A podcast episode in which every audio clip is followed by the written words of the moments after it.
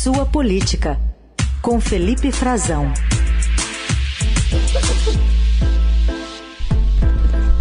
Oi, Frazão, bom dia. Oi, Heisen, bom dia para você, bom dia para os nossos ouvintes, uma excelente sexta-feira a todos e bom dia para Carol também. Espero que todo mundo esteja animado, de bom humor com a chegada do fim de semana. é isso aí, quase sextou. Bom dia, Felipe. Bom, agora é oficial o advogado Cristiano Zanin, que desde 2013 atua na defesa do presidente Lula, é indicado a vaga aberta lá no Supremo Tribunal Federal. Com a aposentadoria do ministro Ricardo Lewandowski, a jornalistas ontem, após a reunião bilateral ali com o presidente da República da Finlândia, ele classificou Zanin como um excepcional ministro. Todo mundo esperava que eu fosse de Calzani, não só pelo papel que ele teve na minha defesa, mas simplesmente porque eu acho que o Zanin se transformará num grande ministro da Suprema Corte desse país. Eu conheço as qualidades como advogado, conheço a qualidade dele como chefe de família e conheço a formação do Zanin. Ele será um excepcional ministro da Suprema Corte, se aprovado pelo Senado, e eu acredito que será Bom, a gente também recuperou aqui um, um vídeo que está circulando bastante, especialmente pelos oposicionistas ao presidente Lula, que é uma promessa dele, ou pelo menos uma fala ainda na campanha eleitoral, dizendo que não se deve nomear amigos para o Supremo. Não é prudente, não é democrático um presidente da República querer ter os ministros da Suprema Corte como amigos. Você não indica o ministro da Suprema Corte para ele votar favorável a você ou te beneficiar. Os ministros da Suprema Corte têm que ter currículo. As pessoas têm que ter história, têm que ter biografia. E essa gente tem que fazer o que precisa ser feito. Eu, sinceramente, eu estou convencido que tentar mexer a Suprema Corte para colocar amigo, para colocar companheiro, para colocar partidário, é um atraso, é um retrocesso que a República Brasileira já conhece. Bom, temos tudo isso aí nesse caldeirão e um histórico de presidentes indicando nomes próximos. Um histórico, né? A gente já viu primos de presidente, como Marco Aurélio Melo, a gente agora já viu é, aliados próximos assessores de governo, ex-advogado-geral da União, ex-ministro da Justiça. É, mas, Carol, é, não quer dizer que a prática deva ser repetida o, algumas pessoas estão tentando defender a indicação dizendo que ali era uma relação profissional, que o Lula estava indicando só um advogado. Não é só uma relação profissional. É, e, e o, o, Zanin tem como genro um compadre do Lula. Uhum. É, é, uma relação de, de frequência, né, de, de intimidade. É, eles estão há vários anos se relacionando como amigos, além de essa relação advogado e cliente. O Lula não chegou numa banca uh, de advogados e contratou o Zanin por acaso, peraí, vem aqui me defender na Lava Jato. Não é isso, não se trata disso. Não se trata de deixar de reconhecer também a, o acerto do Zanin, o, o sucesso dele dentro uh, das ações na defesa do Lula, de conseguir levar à anulação dos processos contra o presidente da República, que inviabilizavam o futuro político dele e a chegada dele ao poder, a própria condição, tirou o Lula da prisão, conseguiu levá-lo a disputar as eleições e vencer. O problema é esse que a gente viu, né, que está bastante expresso se ele não fez uma promessa citando o Zanin, não vou indicar o Zanin, se ele não chegou a fazer essa promessa, Carol, quando ele dá essa declaração num dos debates eleitorais, se eu não me engano, no debate da Bandeirantes, com, com, já no segundo turno com Jair Bolsonaro, e para trazer o contexto também, se eu não estou errado, ali eles estavam falando a discussão na época, e, e que foi uma discussão no, durante o governo Bolsonaro, era que o Supremo era visto como um adversário do presidente, ele sempre colocou como bandeira política o enfrentamento do Supremo Tribunal Federal, e ameaçou várias vezes ampliar o número de ministros do Supremo, promover uma reforma, ou, pautar, usar o seu poder junto ao Congresso, que naquele momento tinha uma afinidade com ele, é, para que eles tentassem impor mandato aos ministros, ou, ou reduzir a idade é, de aposentadoria dos ministros, para provocar mudanças mais velozes e para que ele tivesse, se reeleito, o direito a indicar mais ministros do Supremo do que a sucessão da Rosa Weber, e essa do Lewandowski, que é, é no lugar de quem entra, entrará, se aprovado pelo Senado, o Cristiano Zanin. Então Lula vem e diz que não concorda com esse tipo de reforma, que não dá para colocar amigos. Quer dizer, é muito claro o que ele está dizendo, é muito claro, é, é difícil de, de, alguém não conseguir enxergar. As pessoas podem, por uma preferência ou outra, tentar justificar, dizer que o Zanin teve muito sucesso. É, tem gente dizendo, inclusive apoiadores do presidente, que insistem é, em ter uma visão mais, muito enviesada da coisa, que o Lula precisa mesmo ter amigos no Supremo, que ele precisa se defender, porque olha o que ocorreu com ele na Lava Jato. É, são visões, né? É evidente que vai contra o que o Lula pregou na campanha dele. É, esse é o ponto. E por que isso? Eu tenho insistido muito nisso, Carol e Heisen. Porque parece que o Lula não tem enxergado que o governo dele atual é um governo de frente ampla. Isso incomoda a gente dentro do próprio governo, incomoda muita gente na esquerda, gente que se identifica como progressista, que é do meio jurídico, do meio acadêmico, está falando, fazendo campanha abertamente contra o Zanin, contra essa indicação, pelo contexto, pelos motivos que levaram a essa indicação e pela condição do Zanin. Não se fala nem em titulação acadêmica ou preparo, esses são outros quesitos, mas se fala nessa relação pessoal. Esse é o ponto principal.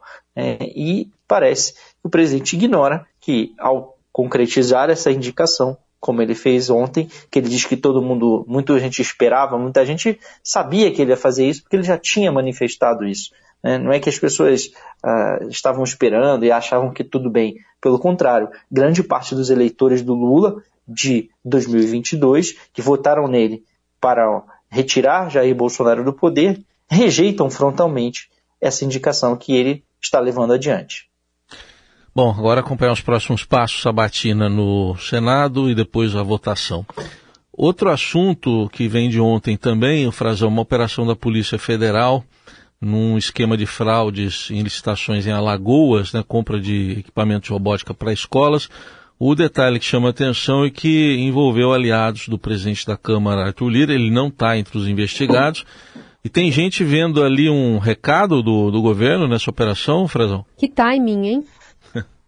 Que, pois é, pois é, o timing é, é, não, e não é a primeira vez que tem. Já, se eu não estou enganado também, se não me falha a memória aqui, gente, vocês me perdoem, mas quando houve aquela operação do, do Bolsonaro com a com, com cartões de vacina do, do, do CID, do Tenente Coronel CID e tudo Sim. mais, o governo estava num momento difícil também. Às vezes aparecem algumas operações da Sim. Polícia Federal que já estão caminhando em algum tempo, né? Também não dá para a gente ficar fazendo só ilações aqui é, a respeito do, disso. Essas operações não são de hoje, né? Elas não são investigações que estão correndo no tempo.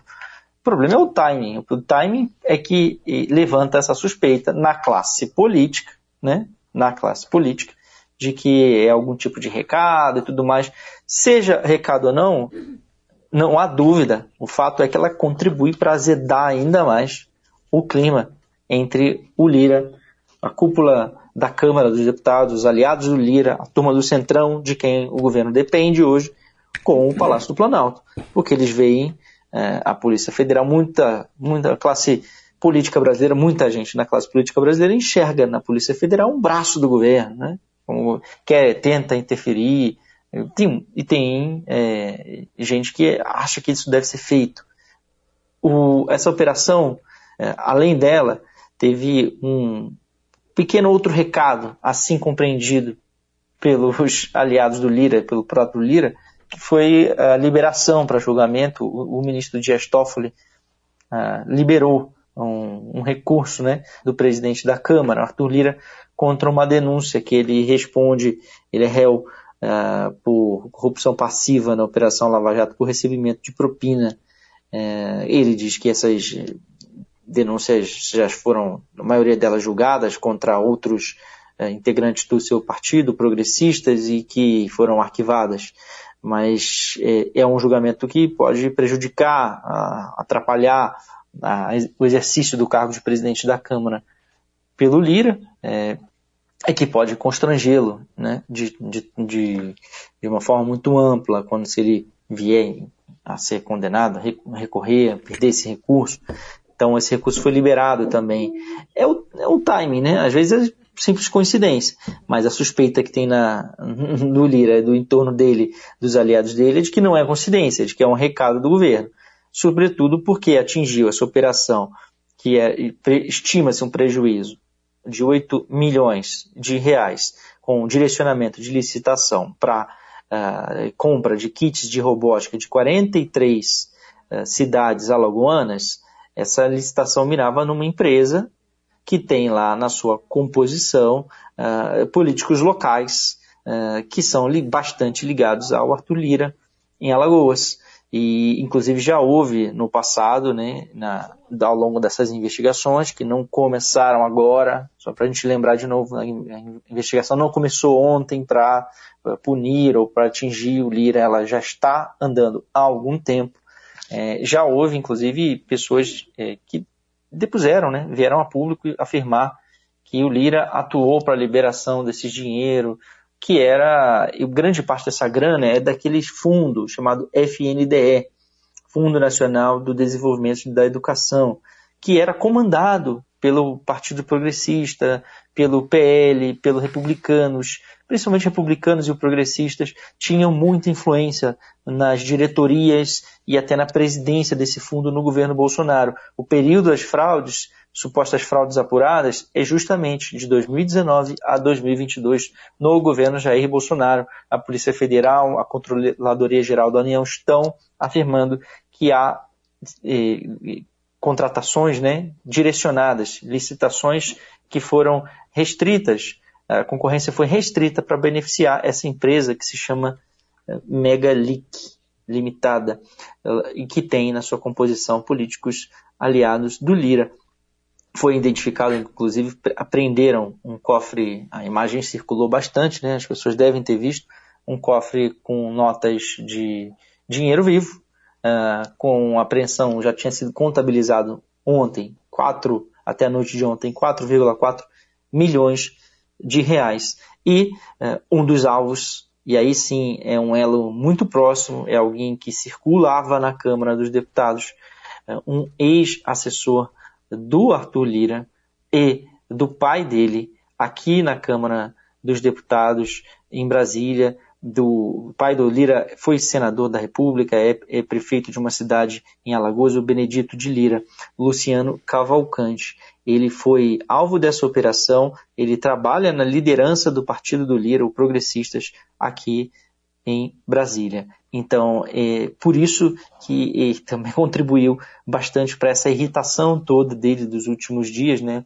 E a gente viu ontem, e a, a, isso contribui também, se a gente dizia é, ontem, Carol e Heisen, que a gente conversou sobre o apetite do Centrão, a respeito da recriação da FUNASA, por exemplo, que queria 3 bilhões de reais, embora o Lula diga que não, é verdade sim, que desde a campanha, desde a montagem do governo Lula, na transição, o Centrão, os aliados do Lira, pedem o comando, retornar ao comando do Ministério da Saúde, um orçamento de quase 190 bilhões de reais. Outro ministério que tem à frente uma mulher, né, que está sendo aí pressionado pela ala política. Saúde, né? Uma, exatamente, o Ministério da Saúde, uma mulher, uma técnica, foi presidente da Fiocruz, Anísia Trindade, e que, por sinal, ela tem, não tem filiação partidária, uhum. não tem esse respaldo político amplo ou uma base particular para se sustentar no cargo se não tiver o respaldo do presidente. Uhum. Ela tem, um, claro, uma ala grande do, do PT, né, que, que, que a sustenta no cargo, ela é uma indicação técnica e o, PT tem historicamente, a esquerda, é, uma ligação na área de saúde, sobretudo com a saúde pública, os sanitaristas, é, com o Partido dos Trabalhadores, mas tem gente do próprio PT também que tem interesses em ocupar, é, em exercer esse cargo, né?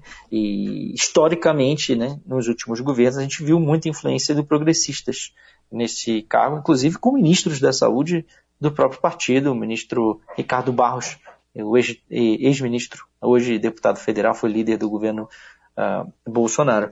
É, o, o, há sim essa vontade, isso foi, ficou explícito nos bastidores da transição do governo, embora o Lula tenha dito que ontem que não, que não tem nada disso, que o Lira nunca perdeu, pediu nenhum cargo de ministro, nem podia. A gente viu as negociações, né? A gente viu o Elmar Nascimento visitando Lula, um grande aliado do Lira, que acabou sendo preterido é, na montagem do governo. Isso já causou atritos lá atrás, muita reclamação com os, com os ministérios entregues ao Centrão, entregues ao União Brasil, sem que o partido de fato contribua com votos tão significativos, ou pelo menos contribui com votos que todos são importantes para o governo hoje, mas não como poderia, né? não na totalidade de suas bancadas. São, é um partido muito complicado e que acaba não entregando tudo e acaba causando essa ciumeira também. É, então, talvez a gente veja em algum momento, Lula, Lula diz que agora não, não pensa em nenhuma reforma ministerial, mas tem sim composições, tem assim análises sendo feitas sobre abrir espaços para um partido ou outro, é, progressistas, o, republicanos talvez, que criam dificuldades hoje no Congresso, e nós vemos que a FUNASA será recriada e tem essa disputa, sim, sobre o comando da saúde. Frazão, repercutindo uma entrevista que você trouxe aqui os destaques, publicou no Estadão com o Brian Nichols, secretário de Estado adjunto para assuntos do hemisfério ocidental é, americano, em relação à China. Agora, o governo chinês também rebateu os Estados Unidos. Exatamente, Carol. Essa entrevista foi bastante importante. Ela incomodou em Pequim é, e eles responderam num tom muito duro. Só para a gente, a gente trouxe para o nosso ouvinte aqui o Brian Nichols na semana, na segunda-feira, né? A entrevista foi feita, foi publicada na sexta-feira íntegra. O vídeo a gente trouxe na segunda. Então vou trazer também o que o Pequim respondeu. O Nichols disse que os projetos de infraestrutura chineses são muito enganosos, têm baixa, baixa qualidade, não influenciam no desenvolvimento dos países a longo prazo e que, além de tudo, envolvem casos de corrupção né, e dando uma resposta, né, uma reação uh, dos Estados Unidos, dos seus aliados europeus, à crescente presença e influência chinesa aqui na América Latina, também na África, na, no seu entorno na Ásia. E a diplomacia chinesa, num tom muito duro, disse que essas informações eh, disseminadas por eles são infundadas e ridículas. Esse é o termo usado pela chancelaria da China e falou também que o objetivo dele é só difamar a parceria com o Brasil e minar essas relações muito amistosas. É, é uma manifestação em que eles falam também é, que tem forte insatisfação e repudiam veemente, veementemente as declarações do Brian Nichols. Brian Nichols é o chefe da diplomacia americana para as Américas, para a América Latina, e para as Américas como um todo. É o principal diplomata lá no Departamento de Estado em Washington, falou com exclusividade para a gente no Estadão e na Eldorado, é, quando esteve aqui no Brasil é, na semana passada, enviado por Joe Biden. É o segundo alto funcionário enviado por Biden aqui para o Brasil. Olha que coincidência, depois que o presidente Lula voltou de uma viagem à China. É, só para a gente é, ter, ter, um pouco de contexto, Carol, e Heisen, a, China, um diplomata chinês, essa, essas declarações são atribuídas ao porta-voz da, da nossa embaixada chinesa em Brasília, a embaixada é, fez essa declaração, me encaminhou é, o conteúdo é, como resposta ao Brian Nichols, mas isso não ocorre na diplomacia chinesa sem instrução direta é, de Pequim. E isso é mais um exemplo também dessa postura é, bastante respondona, uma postura mais assertiva, que não era muito comum a gente ver na diplomacia chinesa, mas é uma orientação direta do presidente Xi Jinping enquanto o país está nessa é, disputa global com os Estados Unidos. E para fechar, o que, que você traz ainda de bastidores da cúpula aí do, dos presidentes sul-americanos com aqueles elogios do Lula ao Maduro? Pois é, Heisen, elogios que continuam eh, rendendo, né? Os eh, ex-ministros do Hugo Chávez publicaram uma carta contra eh, as declarações do Lula agora, e nós vemos que isso está fustigando, está prejudicando a imagem do Lula. Foi mais um episódio daquele que a gente viu que é um pouco como essa questão do Zanin, né? O Lula com dificuldade de enxergar um pouco como as coisas vão repercutir politicamente para ele negativamente é, um colega nosso fez uma foto esses dias, na, na, conversa dele com o Maduro, o Sérgio Lima, fotógrafo, um grande fotógrafo aqui em Brasília, e que o Lula estava com os óculos é, completamente embaçados. É, a foto é muito boa, depois o pessoal procura aí, boa, mas boa é, vou também de, deixar a, a sugestão, Carol e Raíssa, para o pessoal ler, então, esses bastidores que eu prometi trazer aqui na Eldorado, vou contar um pouquinho, e o pessoal lê no portal do Estadão daqui a pouco, vou antecipar, ainda não foi publicado, depois de nove e meia vai estar no ar já uh, o cardápio que foi servido a eles, um cardápio montado por uh, chefes no Palácio do Alvorada e no Palácio do Itamaraty, mesclando pratos uh, típicos sul-americanos com alguns ingredientes típicos uh, do Brasil. Tinha ceviche, tinha com palmito de pupunha, tinha moqueca de caju, sobremesa à base de cupuaçu, de jabuticaba, de cumaru, ou seja, um cardápio bastante elaborado, vinhos argentinos, vinhos da Serra Gaúcha, vinhos nacionais, o Lula esteve do lado do Nicolazito, estava aqui o filho do Nicolás Maduro, teve amplo acesso às discussões de alto nível. Nicolás Maduro com seu filho, que muitos estimam lá na Venezuela pode vir a ser talvez um sucessor dele, é um quadro jovem do chavismo e também sofre sanções dos Estados Unidos, é, Maduro, e teve também um episódio muito é, curioso que foi com a, a Janja. A Janja, ela podia é, a Janja, primeira dama, que não gosta desse nome, ela andou circulando aqui em Brasília, conversando, claro, com a homóloga dela, que seria a mulher do Maduro, a esposa Cília Flores. E vocês sabem, Carol e Heisen, como se chama primeira dama na Venezuela? Qual é o termo que eles usam? Hum. Não. É primeira combatiente. Ah. Ou seja, primeira combatente. Para dar aquele ar Curioso. revolucionário. Você já, é. o pessoal ficou brincando aqui em Brasília, né, com muito bom humor, já que hoje é sexta-feira. Como a Janja não gosta uhum. do nome dela, do título, né? É, já pensou se a moda pega? Como é que ela se chamaria? se seria primeira operária, primeira metalúrgica ou algo do tipo? É. Primeira companheira. Primeira companheira. primeira companheira? Pode ser. Muito bom. Então tem esse, esses bastidores que o pessoal lê, já está no ar daqui a pouquinho, Legal. vai entrar no portal do Estadão. E Isso. outros também. Frazão, obrigada, viu, por... Hoje, segunda-feira, a gente volta a se falar aqui no Jornal Dourado. Boa sexta. Boa sexta e bom fim de semana a todos. Tchau, tchau. Obrigado a você.